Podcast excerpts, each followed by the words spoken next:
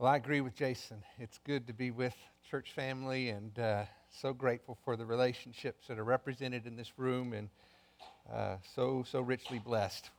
Well, this is the first Sunday of the new year, so you're probably expecting a, a New Year's sermon.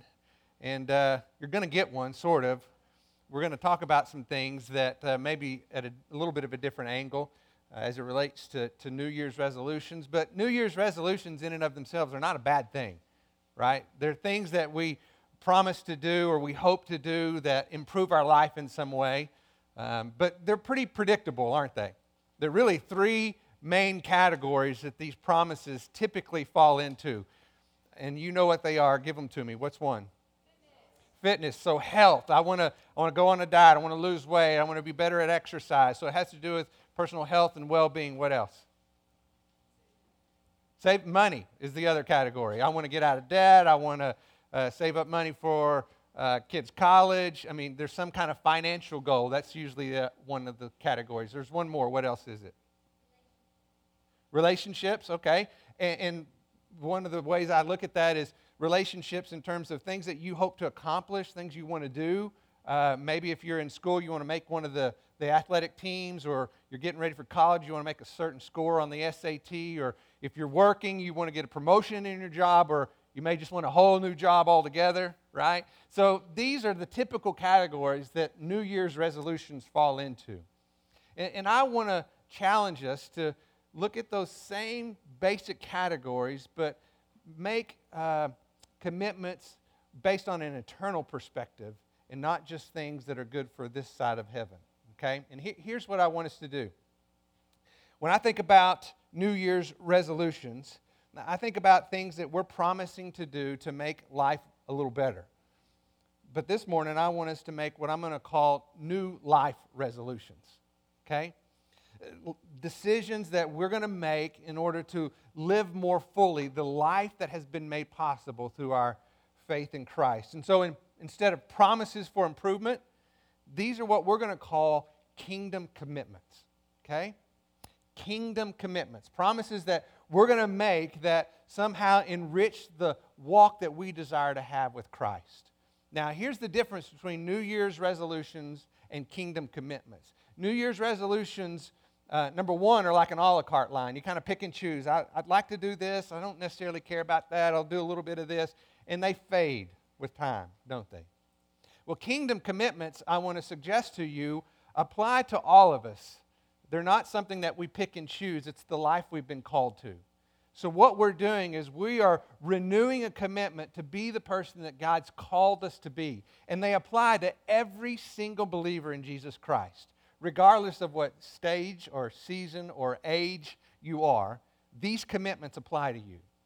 And they all apply so that we are basically renewing our commitment to be the people that God's called us to be. And so we're going to kind of unpack these together and, and look at them with each other. So before we do that, let's go to the Lord in prayer.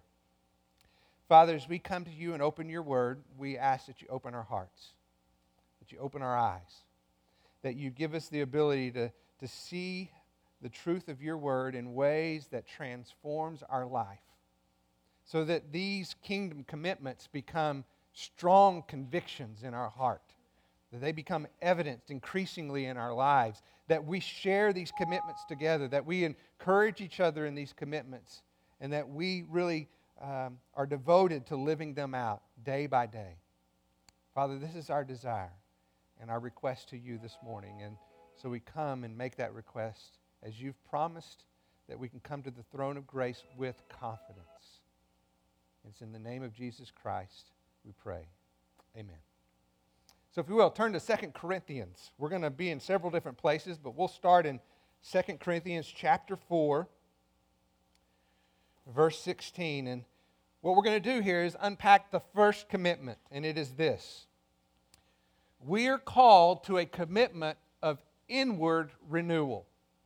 Now, the reason this is important is because from an in, ex, uh, from a uh, eternal perspective, what the scripture calls us to and helps us understand is that what's happening on the inside has far greater value than what we look like on the outside. That's a eternal perspective of a kingdom commitment towards inward renewal. So look at chapter 4, verse 16 in 2 Corinthians. It says, Therefore, we do not lose heart, but though our outer man is decaying, yet our inner man is being renewed day by day.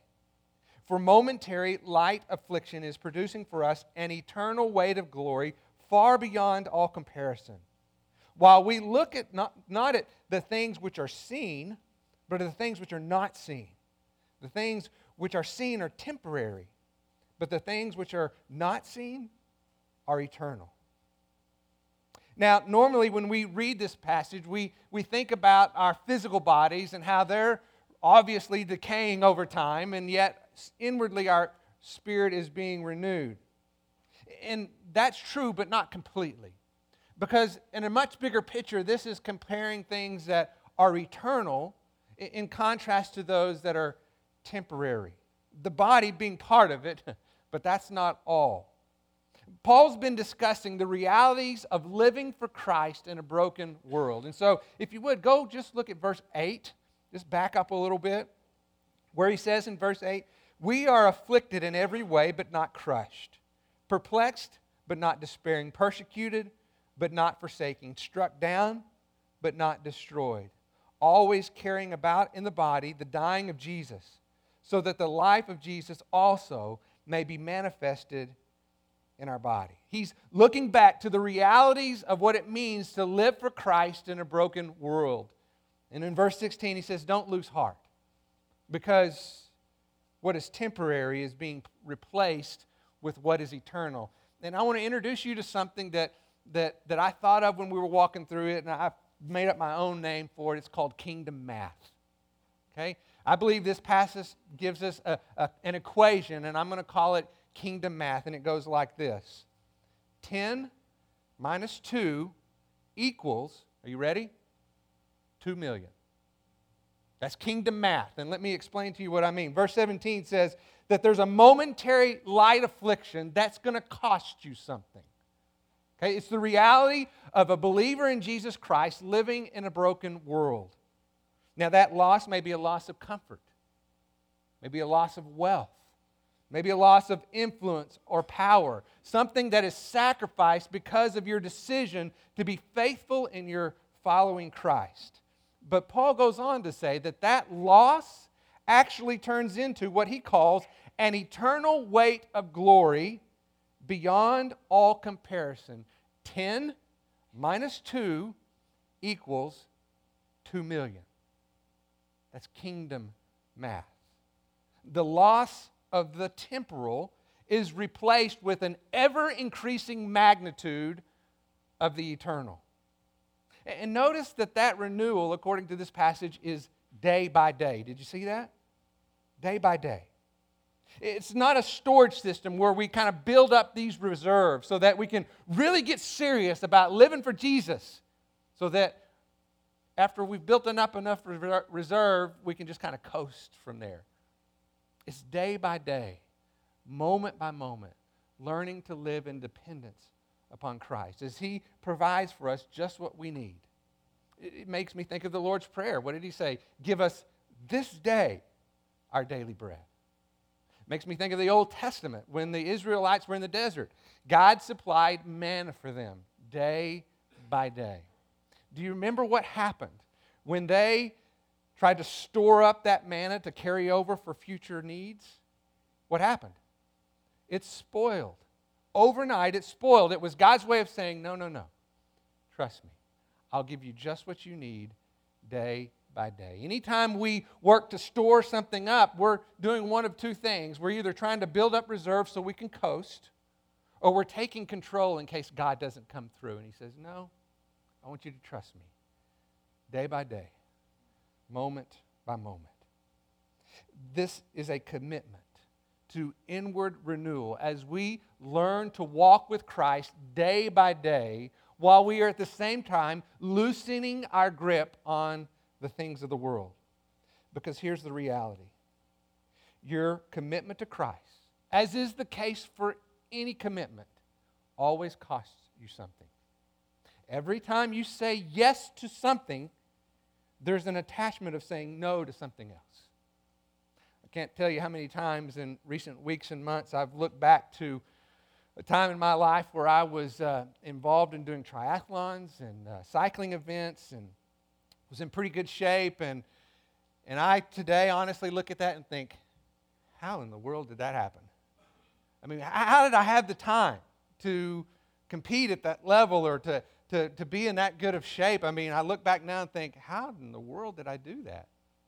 Honestly, I had the wrong assumption when I came on staff at the church. I kind of looked at it and I said, well, you know, my hours will be more flexible, and so I'll be able to maintain that same level. And that hadn't been the case at all. But here's the reason why every commitment you make comes with a cost. And I look back at that, and there was a different season in life, but there was a cost. It cost me time with family, it cost me time with friends, other believers in Christ. And, and as neat it was to have that experience, I'm not willing to pay that cost anymore. I still want to be wise in the stewardship of my health, but there's just certain costs I'm not willing to pay. Todd Naff did an Ironman triathlon, which is an amazing accomplishment. But, Todd, let me ask you would you be willing to make that same commitment every six months? No way. Because it costs way too much, didn't it? And there are too many other things in your life that are way more important than the rewards of that accomplishment. Congratulations and great for you. But we know that there are certain things that when we make a commitment, there's always a cost attached to it. And that includes our commitment to follow Christ. But Paul says this, and he wants us to understand the beauty of kingdom math. He says, look, whatever loss that is acquired because of your commitment to Christ, whatever cost is associated with that, there is an ever increasing magnitude of eternal reward that far surpasses anything that you might have given up. 10 minus 2 equals 2 million. It's kingdom math. Now, one of the things that I want you to consider with me as we talk through this is well, does that mean that there's no reward this side of heaven? That all these sacrifices that we make in our effort to be faithful in following Christ have some heavenly reward but no present value? Well, that's not true, and let me show you why. Turn to Colossians chapter 3, verse 10. Galatians, Ephesians, Philippians, and then Colossians. Chapter 3, I may start in verse 9 just to see the flow of the thought there.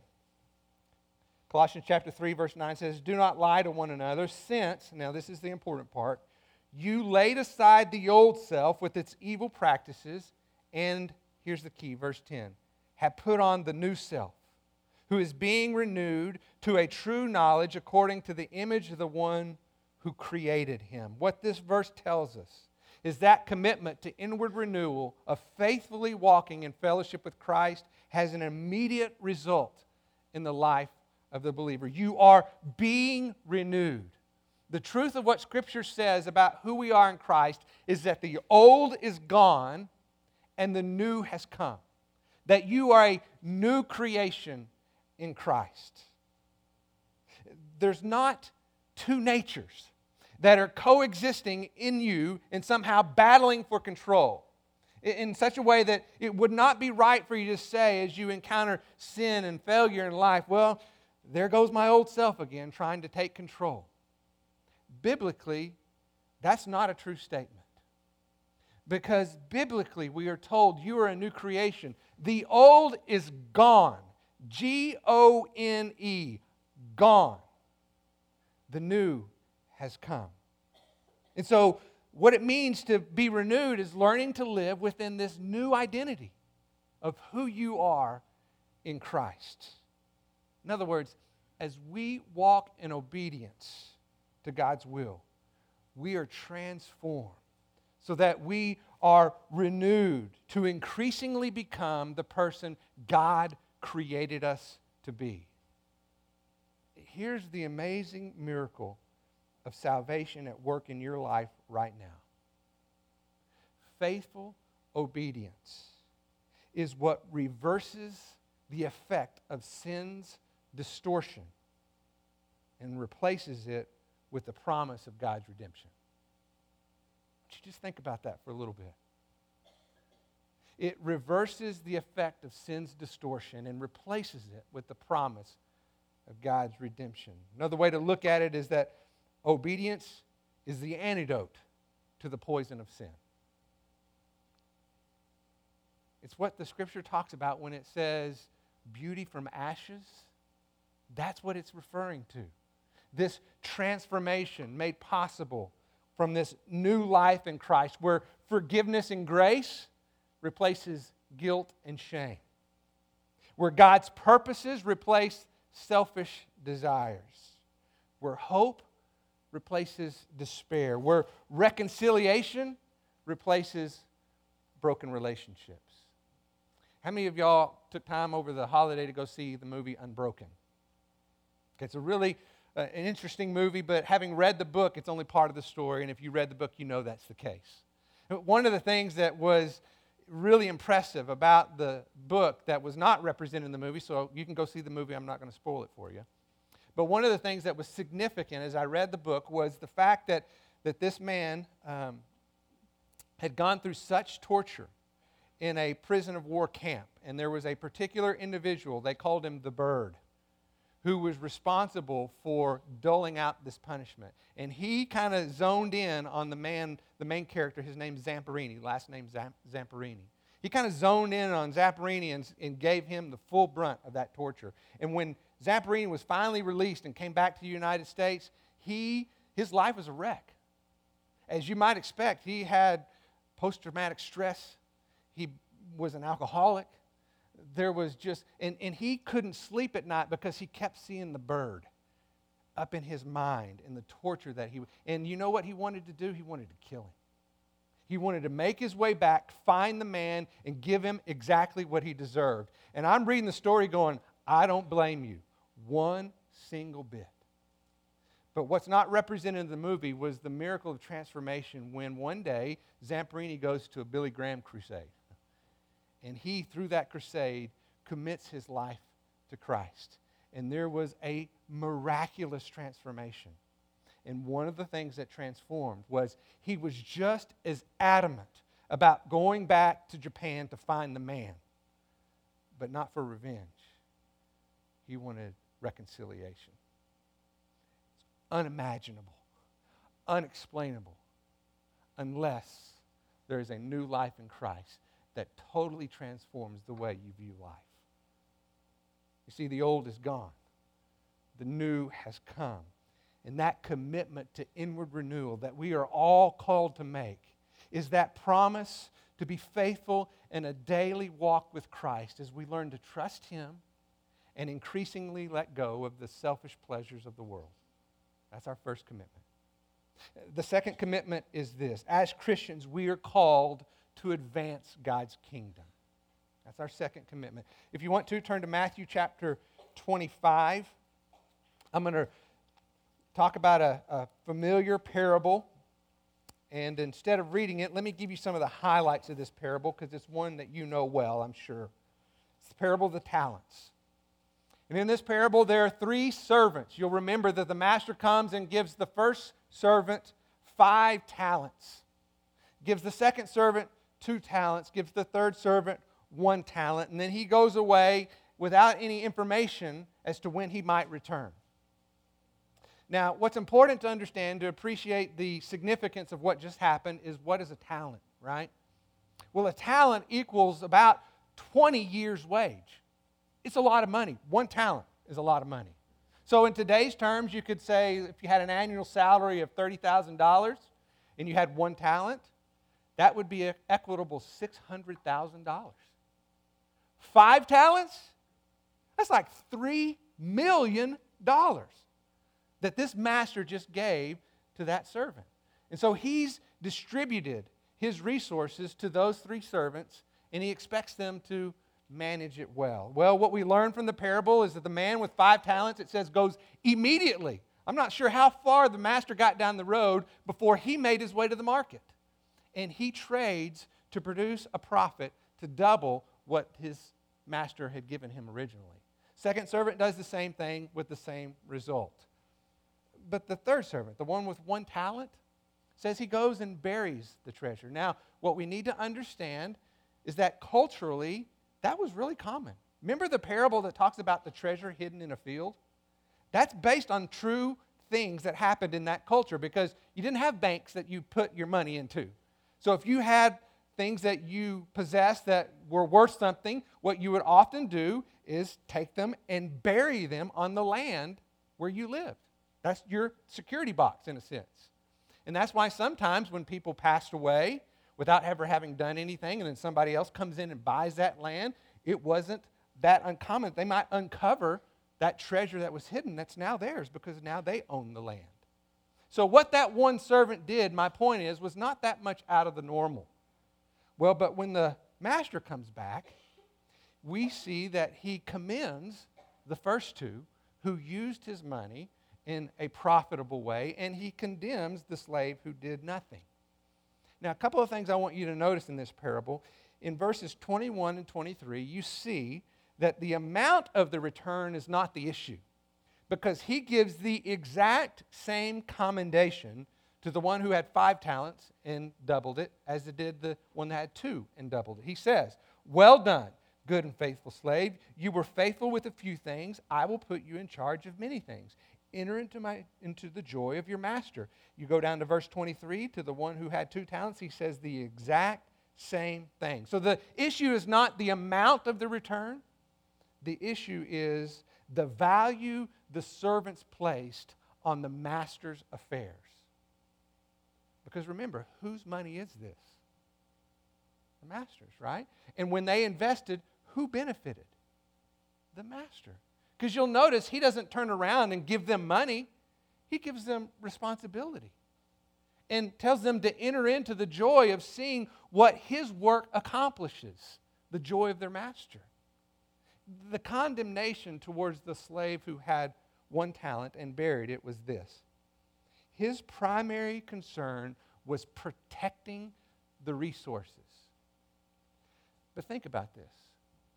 If the master was interested in just protecting his resources, why wouldn't he have just taken all those resources and buried them into the ground just like that slave had done?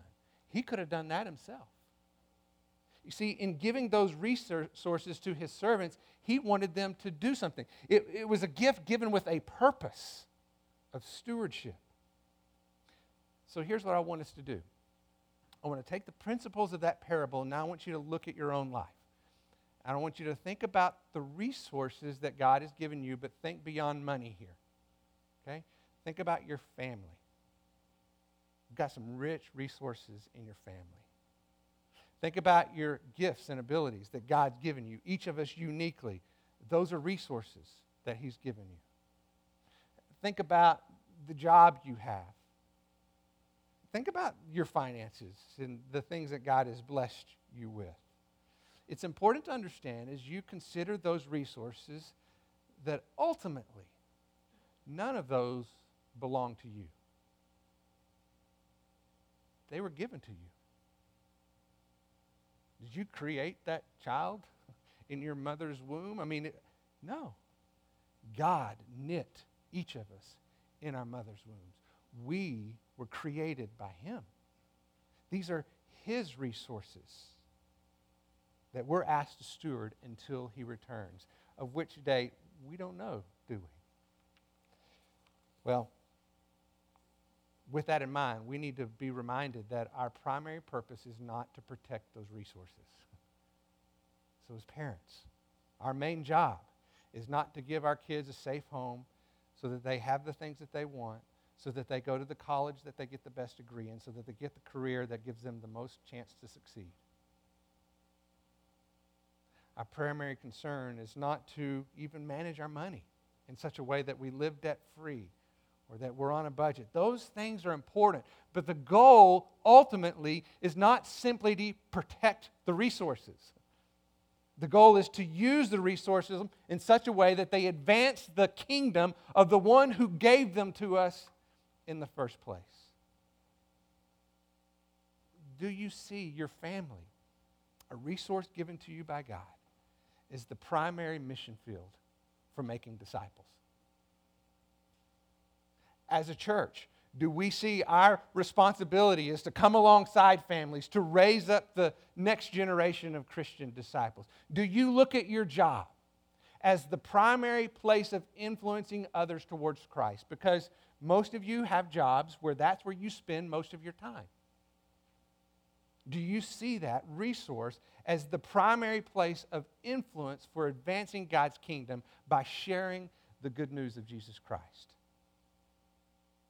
See, the kingdom commitment that we are called to make is to use the resources God has entrusted to us to advance his purposes on earth. That's the commitment we're called to. A commitment to inward renewal, a commitment to advancing God's kingdom, and I think those go together because one necessitates the other. When you're walking with Christ, I can assure you, your heart will be set on advancing his purposes on earth but there's another one. Let's look at it together. It's the commitment to walk in God's will. A kingdom commitment to walk in God's will. Turn to James chapter 4, verse 13. James is after the book of Hebrews, if you want to look there. James chapter 4, verse 13.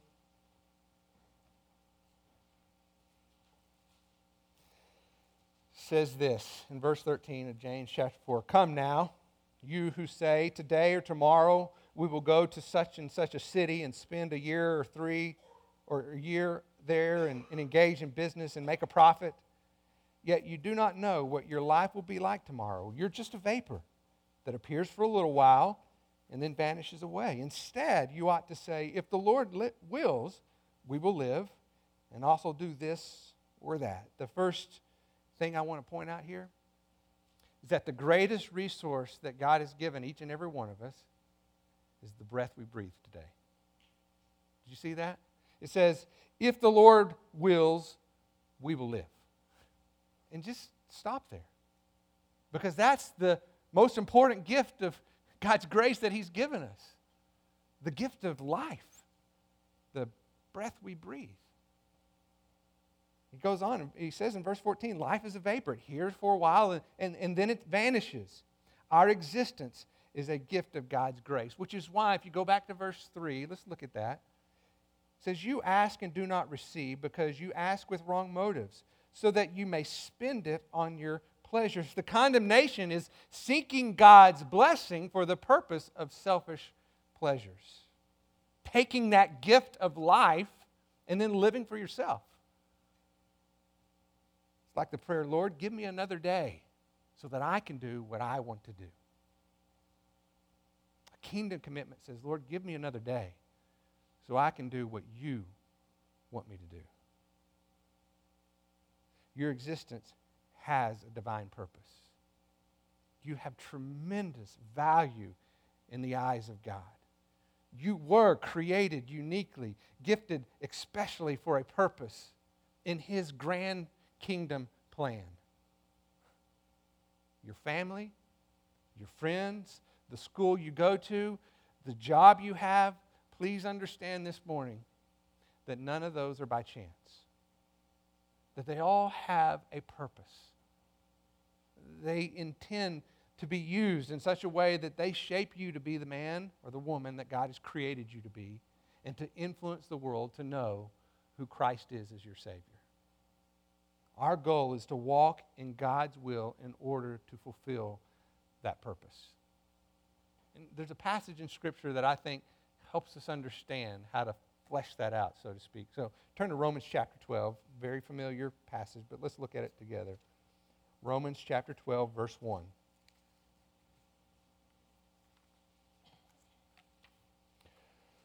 Romans chapter 12, verse 1 says, Therefore I urge you, brethren, by the mercies of God to present your bodies a living and holy sacrifice acceptable to God, which is your spiritual service of worship. And do not be conformed to this world, but be transformed by the renewing of your mind, so that you may prove what the will of God is, that which is good and acceptable and perfect. There's that word again. It says that you may be renewed, that renewal process. Renewing your mind so that you can prove what the will of God is.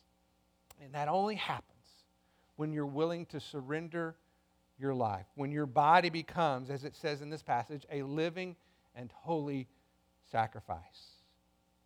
Now, if we were honest with ourselves, and I hope we will be, we hear that and there's a little bit twinge of, of I'm not so sure I want to do that. That idea of, of, of sacrifice, of surrender, often has a negative connotation attached to it because it represents something that I have to give up. I mean, I just said a little bit earlier every commitment you make comes with a cost. A lot of times we look at surrendering our life to Christ and we're thinking, if I give him everything, then he's going to take away the things that are fun and enjoyable and the things that may be best in life. Okay, two words kingdom math. Okay? You got to think kingdom math here because it's not the way the world works. Your sacrifice becomes the source of your greatest gain. Give up worldly pursuits in exchange for what it says the good, acceptable, and perfect will of God. 10 minus 2 equals 2 million. Surrender is the channel through which God's greatest blessings flow. It's how you become everything He created you to be. It's the path of discovering what life was meant to be before sin messed everything up. It's living for something greater than what this world has to offer. Surrender is ultimately a transfer of trust. And here's the deal it's a decision that you and I both make based on the conviction of where we expect to be most satisfied and fulfilled in life. And all of us surrender to something. You'll always surrender to that place where you feel like you'll find the greatest satisfaction and fulfillment in life. My encouragement to you this morning that if you confess a walk in relationship with Christ, then these kingdom commitments should be daily reflected in how you live that out. A commitment to inward renewal, where day by day you are seeking to follow Christ and trusting that He provides you just what you need as you relinquish control and surrender to Him. The image that came to my mind this morning as I was thinking about this, and those of you who've been to New Life Ranch, which is kind of in this section over here, will appreciate it. You know the rings there that you can swing to over the river? at New Life Ranch, if, if you guys don't know about this, you stand on a platform and you reach for the first ring, or actually you, they hand it to you, but then you've got to use your momentum to swing to subsequent rings. And it looks real easy until you catch the first ring and realize, I don't know how I'm going to get to the next one. The reality is, most people catch one and catch another and stop. And when that happens, they may let go, but they don't have enough momentum to get to that next ring ahead of them. Well, that's what I thought about this morning. Because a lot of us are hanging on to eternal and temporal at the same time. And what he's calling us to is let go of this so that you can have momentum to move to the next thing that God has in store for your life. But as long as you're holding on to both, you're not going anywhere. So let me encourage you to day by day seek to follow Christ more and more faithfully, trusting that in doing so you become the person that He ultimately created you to be. Experiencing the fullness of joy and satisfaction in ways that this world can't even compare. Be committed to inward renewal. Be committed to advancing God's kingdom, using the resources that ultimately belong to Him to advance His purposes on earth. Don't just protect them. Don't just bury them because it's your job to make sure nothing bad happens to them use them to advance his purposes on earth.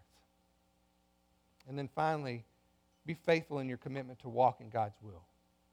Surrendering worldly pursuits in exchange for divine blessing. Kingdom math.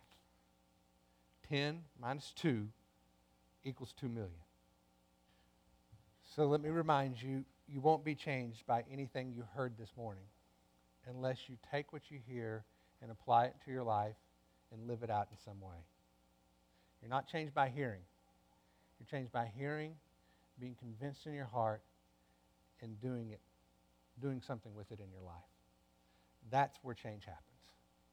Let me pray for us. Father, we come to you with great anticipation, really, because of the promises that you've made and the hope that we have in you, that, that we don't look ahead at what lies in front of us, as hard as some of that may be. We know that this year is going to be filled with times of great joy and, and even times of great sadness, but you will never leave us. You will never forsake us. That we can be strong and courageous and do not be dismayed, for the Lord is with you. Let his right hand guide you. Let his will be produced in your life as you're faithful to obey him. And trust that the very greatest of what God has in store is reserved for those who surrender to him. And I pray that each and every one of us, when we walk out the doors today, live more faithfully in the fulfillment of those kingdom commitments. In the name of Jesus Christ, who made all that possible, his Spirit at work within us, to the praise and glory of the name of our Father God. We pray this. Amen. Have a great day.